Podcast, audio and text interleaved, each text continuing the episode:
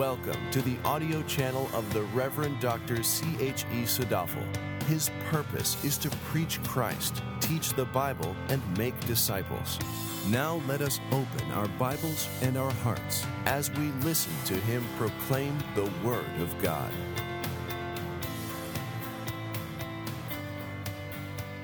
Church, I would invite the congregation to stand and please turn to Luke chapter 1, verses 26 to 33.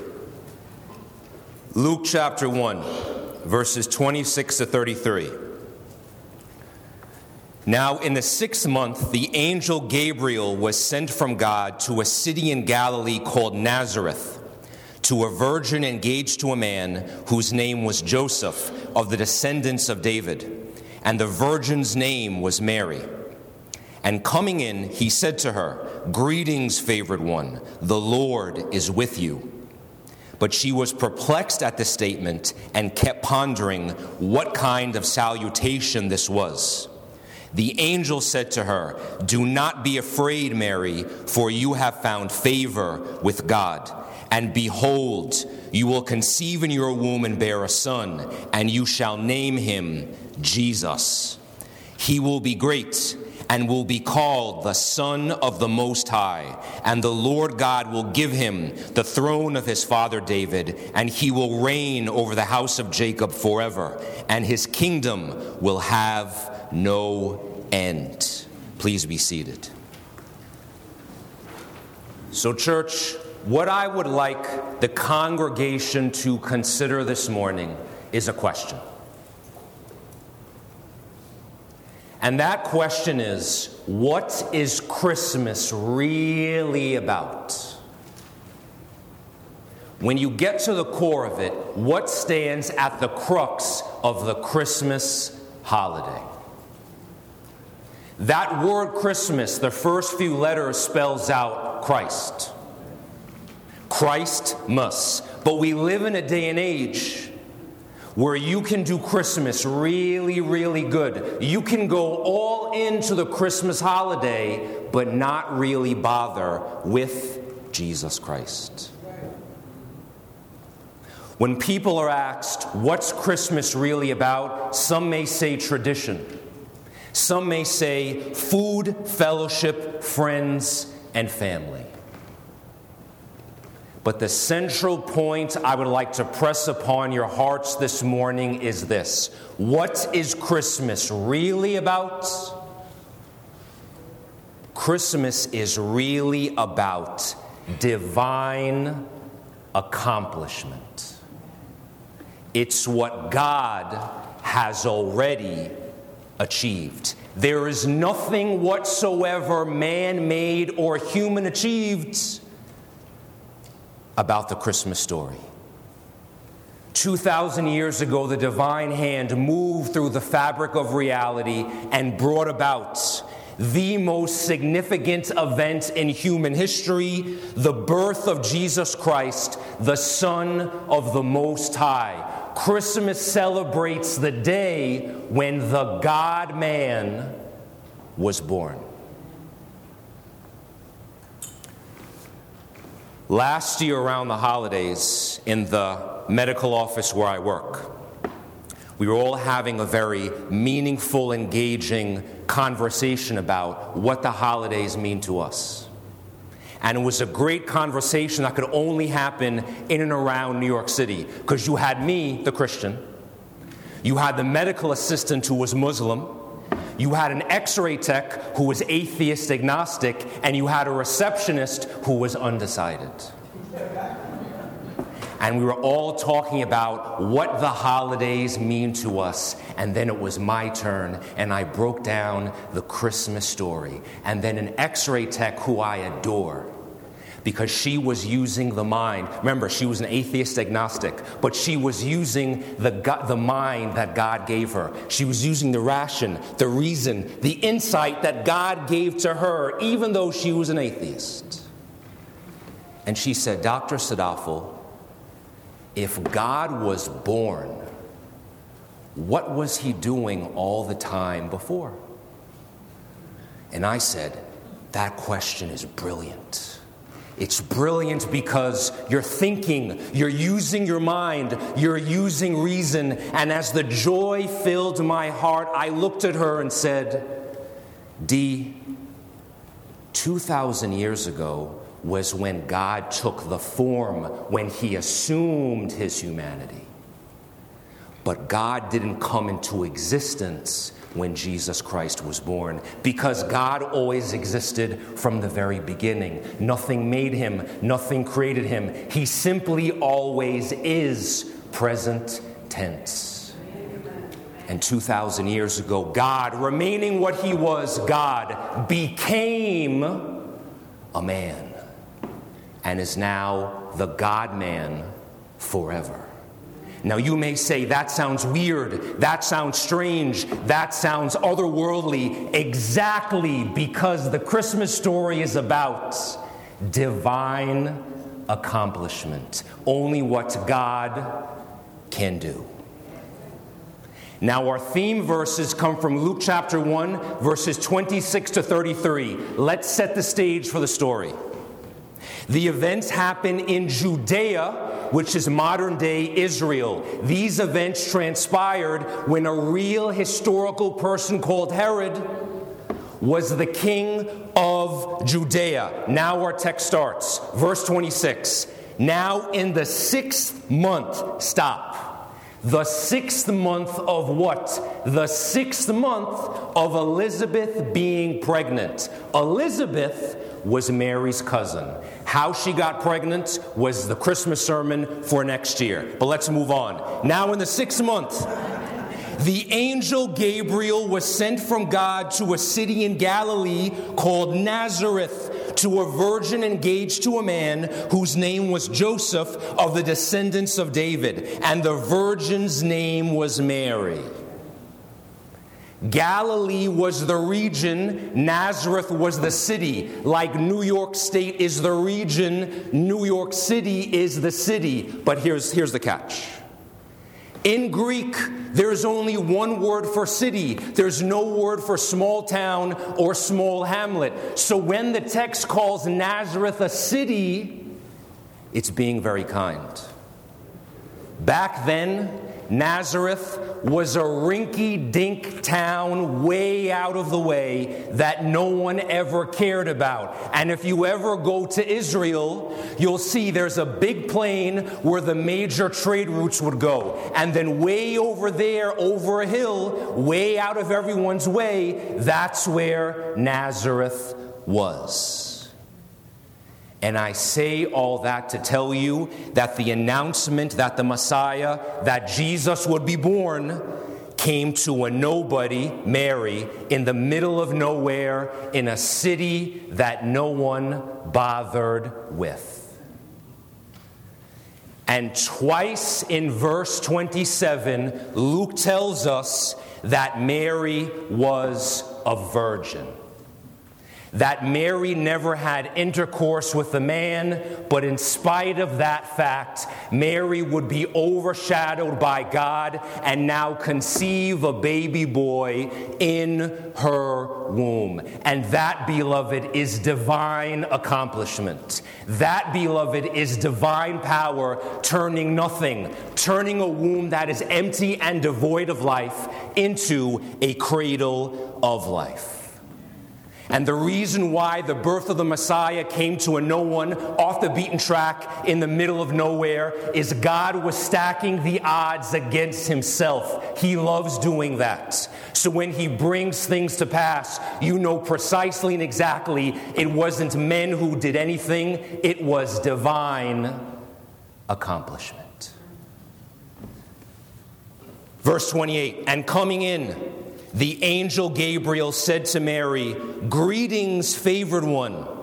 The Lord is with you. But Mary was perplexed at this statement and kept pondering what kind of salutation this was. The angel said to her, Do not be afraid, Mary, for you have found favor with God. Mary was surprised not because it was strange back then for a man to speak to a woman. Mary was surprised because it's never a common thing for an angel to greet anybody. And the angel said, Greetings, favored one, you have found favor with God. A person is said not to have found favor when they sought after it. Mary, being a virgin, was not in her prayer closet saying, Lord, please, although I'm a virgin, please make me pregnant. Mary wasn't searching after, she wasn't working towards divine favor. But that phrase, found favor, applies to the situation where someone is freely offered a gift. It specifically means when a superior extends a favor to a inferior. To have found favor is not an expression of virtue, it's an expression, beloved, of grace, of unmerited favor. And Mary was perplexed as to why God would show her favor. Now, here's a secret you know your relationship with God has really gotten real when you come to the pressing realization that the grace of God does not make any sense. When you know who God is, when you know that He owes no one anything, when you know that He is perfect and holy and majestic and true, and you look at God and look at yourself and say, God, you chose to save me. God, you chose to open my eyes. God, you chose to turn my heart so that now I can call upon the name of Jesus Christ and have faith in the Messiah. Lord God, I'm perplexed because I don't deserve this. And the point is exactly no one deserves God's grace. The grace of God is perplexing and doesn't make any sense. And the grace of God, the thing that turns a stony heart into a warm one, is when a sinner looks at the beauty of God and sees Him freely pouring out His love and grace onto a person who doesn't deserve it. That turns their heart, that warms their heart, and compels them to cast their eyes upon the Most High and to glorify God Almighty. Beloved, grace does not make any sense because if grace did make any sense, it wouldn't be grace. It would be justice. And the only one who can accomplish grace, who can freely extend his favor to us, is God Almighty, divine accomplishment. The angel told Mary, Do not be afraid for you have found favor with God. And anyone who's been reading their Bible up to this point knows when God visits someone, you ought to have reason to be afraid. Mary could have wondered is this a visit like Sodom and Gomorrah? Is this a visit like God visiting the nation of Egypt and raining down plagues? Is this a visit when God brings a sword in his hand? But the angel says, Mary, fear not. He didn't come as a messenger of war. He didn't come as a messenger to bring news of God's wrath. He brought a message of comfort. He said, Mary, do not be afraid because God has found favor with you. And the blessed news is this, church. When you have found favor with God, that is a favor that lasts for eternity. You can work your entire life trying to find favor with men.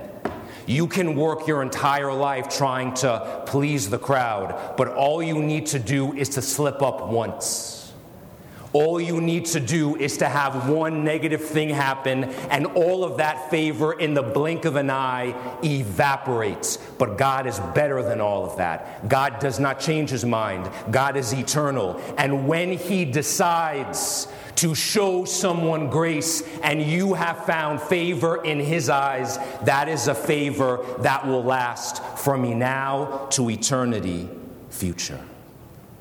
Because when God does it, beloved, it is done, divine accomplishment. Verse 31 says, Gabriel continues, he says, And behold, you will conceive in your womb and bear a son, and you shall name him Jesus. Stop, wait a minute. Mary was a virgin. How is it that a virgin can conceive and bring forth a son? And when we use our natural minds, this doesn't make any sense because we're natural human beings. We're created. We have to follow rules. In the world in which we live, the only way a baby comes about is if a man knows a woman nine months later, here you have the baby. We can't do it any other way because we are designed creatures that must follow natural rules. But guess what? God made everything. He's above the rules. He transcends the rules. The rules of DNA biology and a zygote developing do not apply to God. Therefore, if he says the virgin shall be pregnant, the virgin will be pregnant. Mary was a virgin, meaning she didn't do anything and Jesus was conceived by divine accomplishment. Realize something, church. Mary didn't even get to name the baby. The angel said, You're going to name. She may have said, I, I want to name him Moshe or Avi or Bob. No. The angel told her, You shall call him Jesus. And Jesus comes from a Hebrew word, Yeshua, which means God is salvation. Every time you say Jesus, Jesus, Jesus, you are saying God saves, God saves, God saves. God is a saving God, it's embedded in his very name. That is why he incarnated in the first place, not to condemn man, but to save him.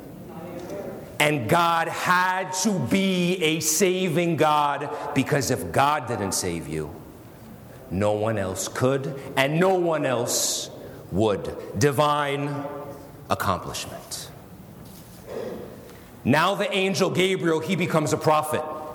Now he becomes prophesying into the future, and he begins telling Mary who this baby Jesus will be. He casts his eyes way into the future using the message God gave him and tells Mary five things that this baby Jesus will be. Verse 31 He will be great and will be called Son of the Most High and the Lord God will give him the throne of his father David, and he will reign over the house of Jacob forever, and his kingdom will have no end.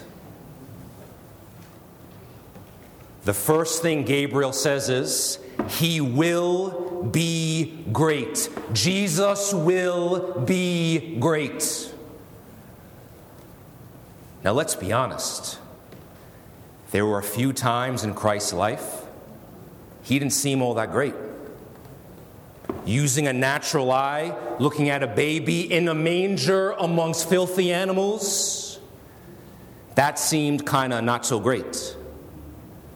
When Jesus was ran out of town by his fellow Jews whom he came to save, didn't seem so great. When Jesus was sold for 30 shekels of silver didn't seem so great. When the Jews said, Crucify him, didn't seem so great. When the Romans nailed him to a cross and treated him like a common criminal, didn't seem so great. But on that cross, Jesus was pierced for our iniquities and wounded for our transgressions. And three days later, he resurrected. He rose from the dead. The Jews tried to be as great as they could. Let's kill the blasphemer. The Romans said, let's eliminate this man who's a threat to the state. But who demonstrated he was greater than both the Jews and the Romans? Jesus Christ did. He will be great. Christ is greater than anything you or I can ever imagine. He is great not because he's Lord of the Jews. He's great not because he's Lord of Israel. He is great because Christos Kyrios. He is Lord of everything. In other words, Jesus Christ is great. Realize Jesus is great just as a function of who he is.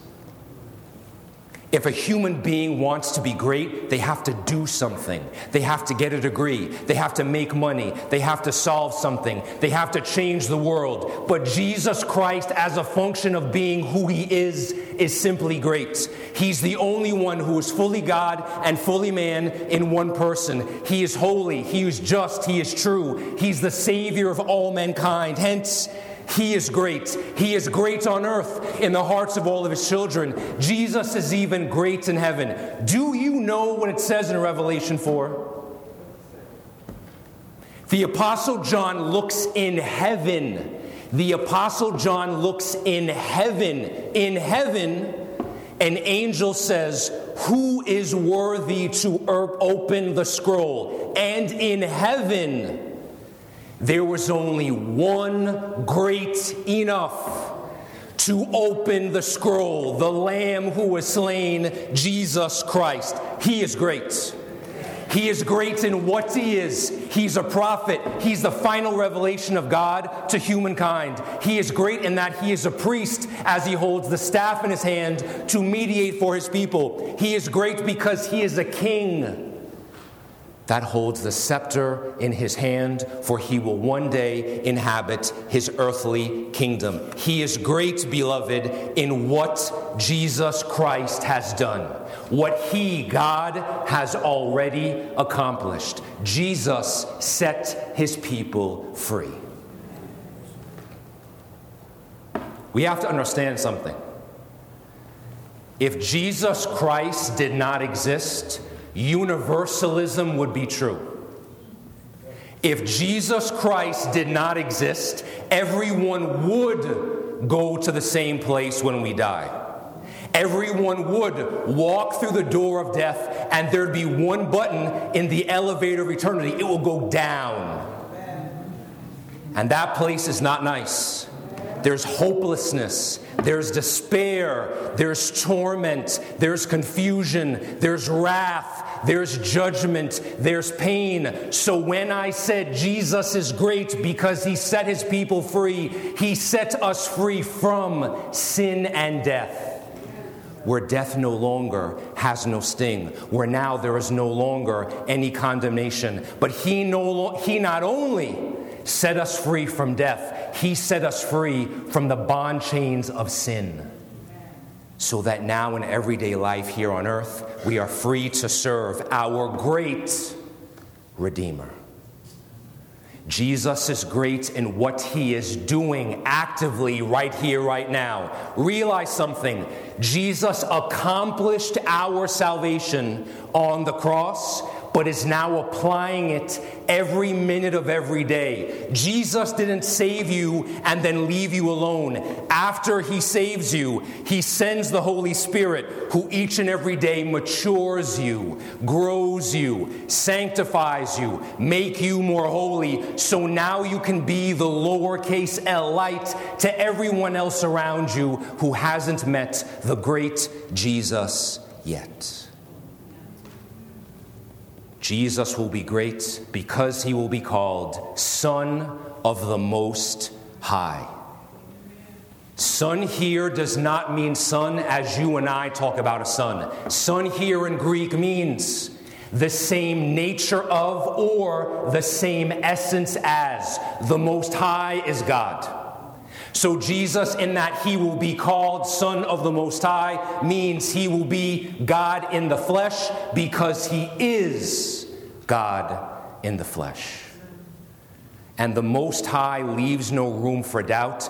God, who is the Most High, that is from a Hebrew word, Yahweh Elyon, which means the supreme source of power, authority, and sovereignty in the universe. Jesus is supreme simply as a function of who he is.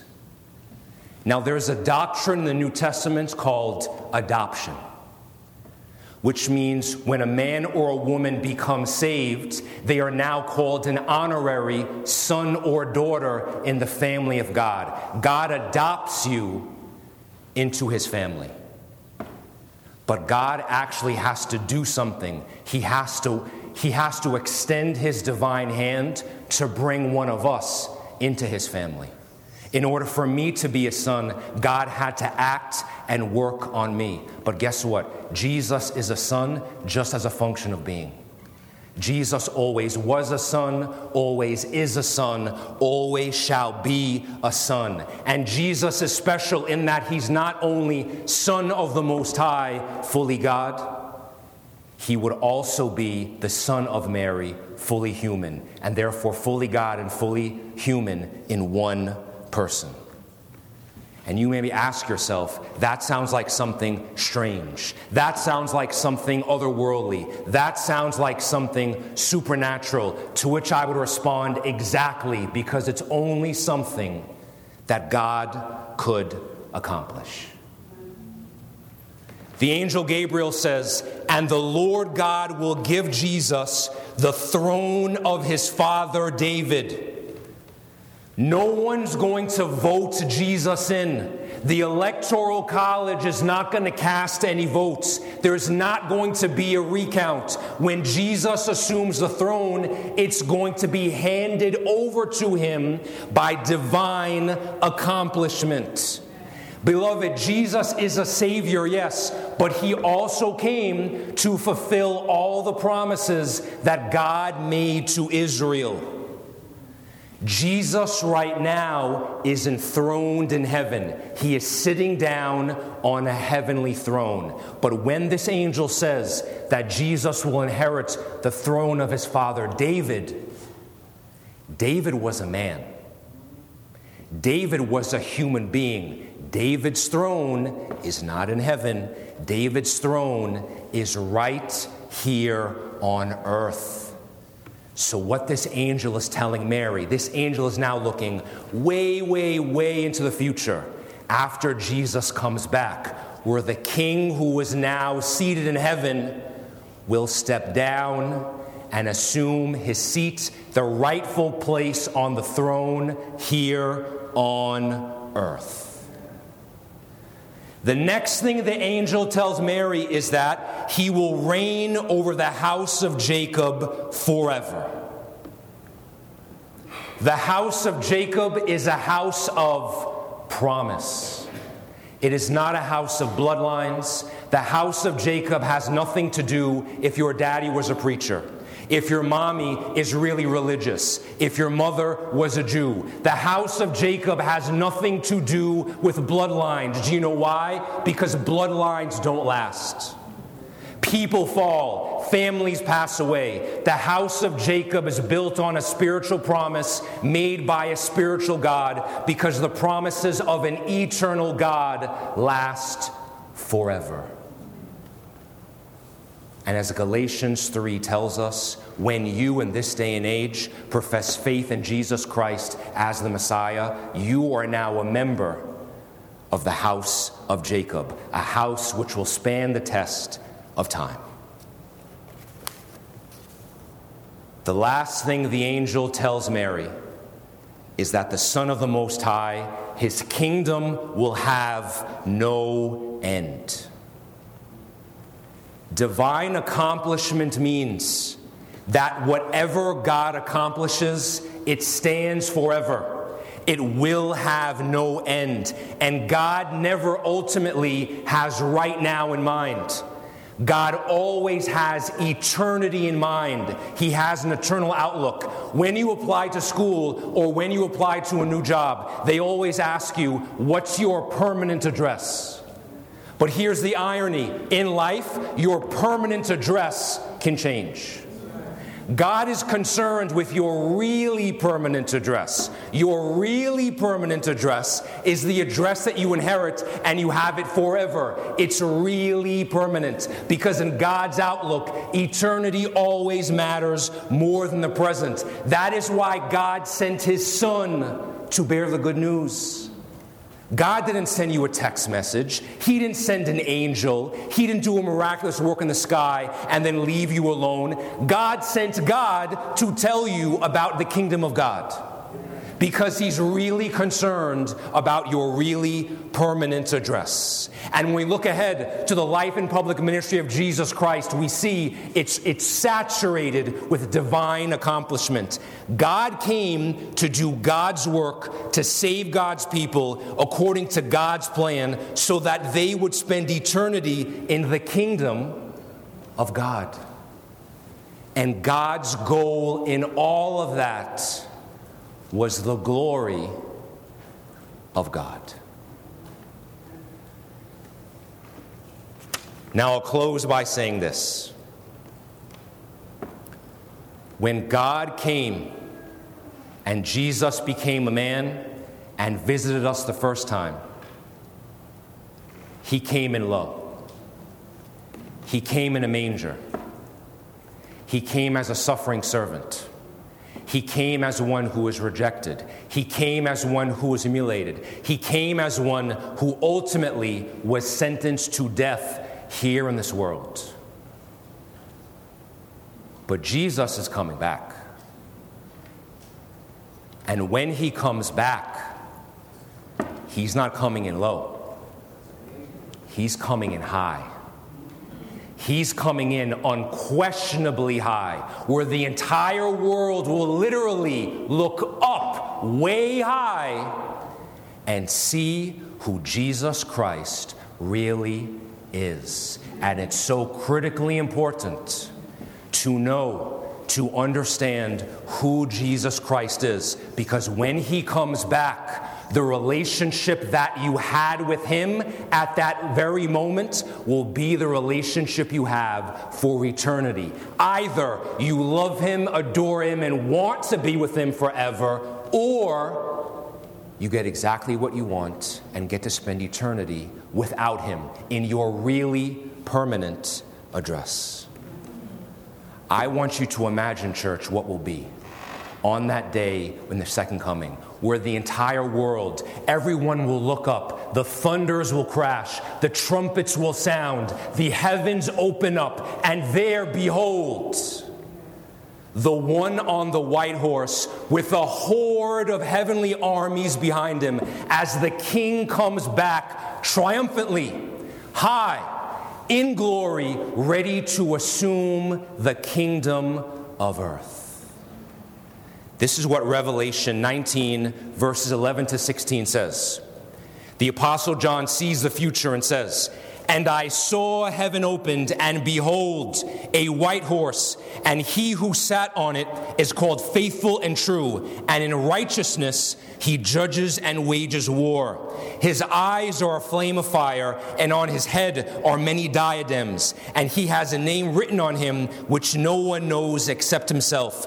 He is clothed a robe dipped in blood, and his name is called the Word of God. And the armies which are in heaven, clothed in fine linen, white and clean, were following him on white horses. From his mouth comes a sharp sword, so that with it he may strike down the nations, and he will rule them with a rod of iron. And he treads the winepress of the fierce wrath of God, the Almighty. And on his robe and on his thigh he has a name written King of Kings and Lord of Lords.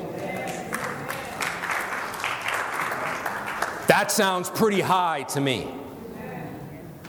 From our perspective, this is something that's going to happen in the future.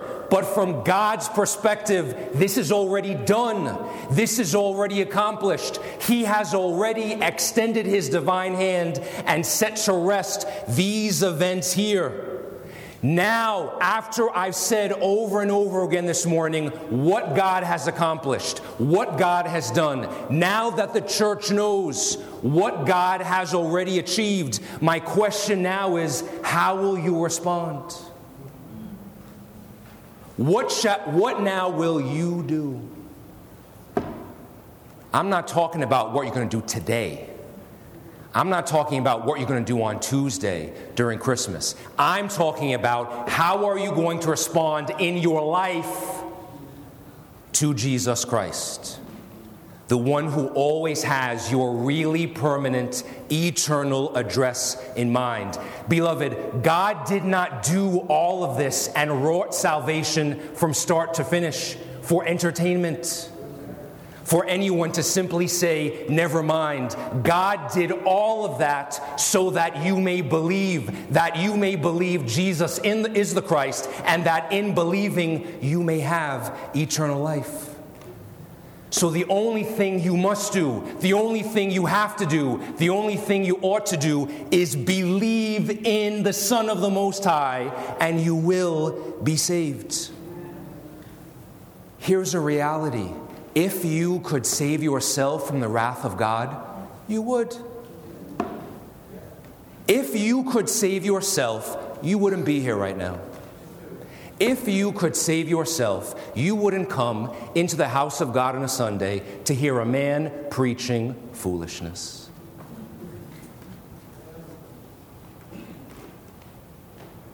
No one can save themselves. No one else can save another human being. The only thing we trust and rely on is not in what we can do, it's in what God already did. Therefore, trust and believe in the Son of the Most High and follow Him, because nothing that a man can do will ever be better than what God already accomplished through His Son. Church, God bless you, and Merry Christmas. We do hope that you have been enriched and equipped by the preaching of Dr. Sadafel. For more valuable resources, please visit wcsk.org. Until next time, peace be with you, and to God be the glory forever.